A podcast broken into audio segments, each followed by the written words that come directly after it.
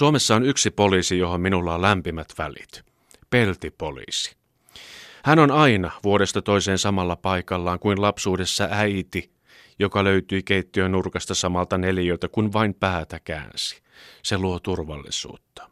Peltipoliisi on ryhdikäs, niin kuin poliisin pitää olla, kun oma ryhti on jo painunut ja huono lihaskunto käppänöittää vuosien rasituksista riutunutta osittain romahtanutta temppeliä.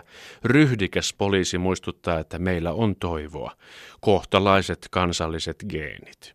Peltipoliisi toimittaa virkaa, mutta ei vittuile. Hän on hiljaa, tekee tehtävänsä. Kaikki arvostettavia piirteitä.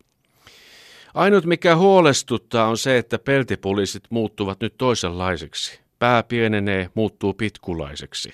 Niitä on entistä vaikeampi havaita ja morjenstaa. Ei tosin enää tarvitsekaan.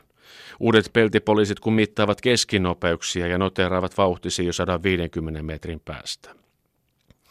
Autojen määrä on kasvanut teillämme viime vuosikymmeninä valtavasti. Autoja vilistää. Meille miehille, joille liikenne on kilpailutilanne, rata on nyt haasteellinen. Toiset autot ovat muuttuneet vain liikennemassaksi, joka vyöryy joka suuntaan.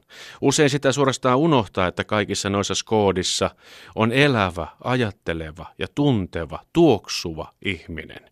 Kenties perheellinen tai kuulut juuri sairastamansa paratumatonta keuhkosyöpää, joululauluista herkistyvä, silmät emulsiossa kaahaava.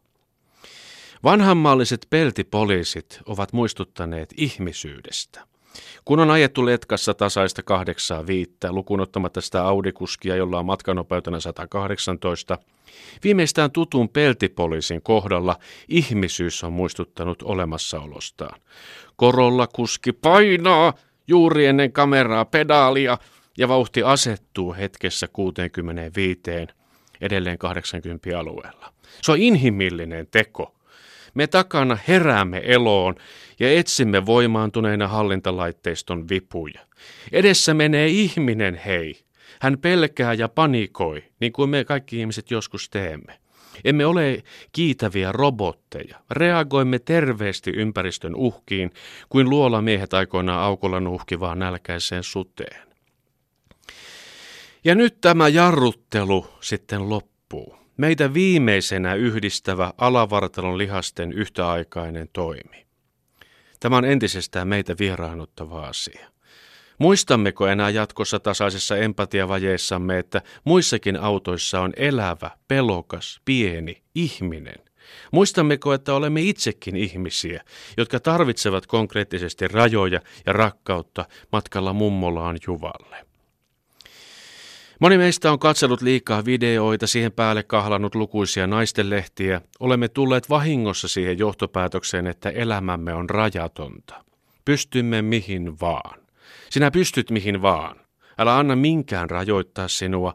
Anna unelminne siivet, äläkä ainakaan hiljennä vauhtiasi. Vain vauhdikas kiireinen ihminen voi olla menestyvä.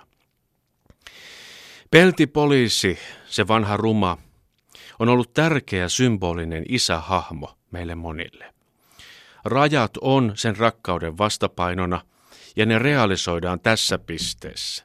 Sinun pitää pelätä nyt, koska muuten elämä ei illallakaan siellä mamman lihojen äärellä tunnu miltään.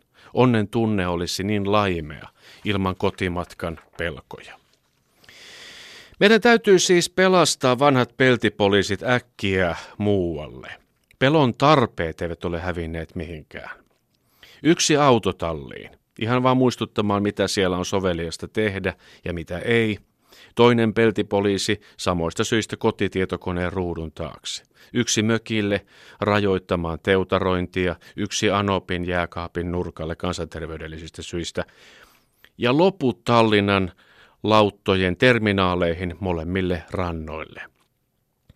Koska me tarvitsemme edelleen rajoja ja rakkautta.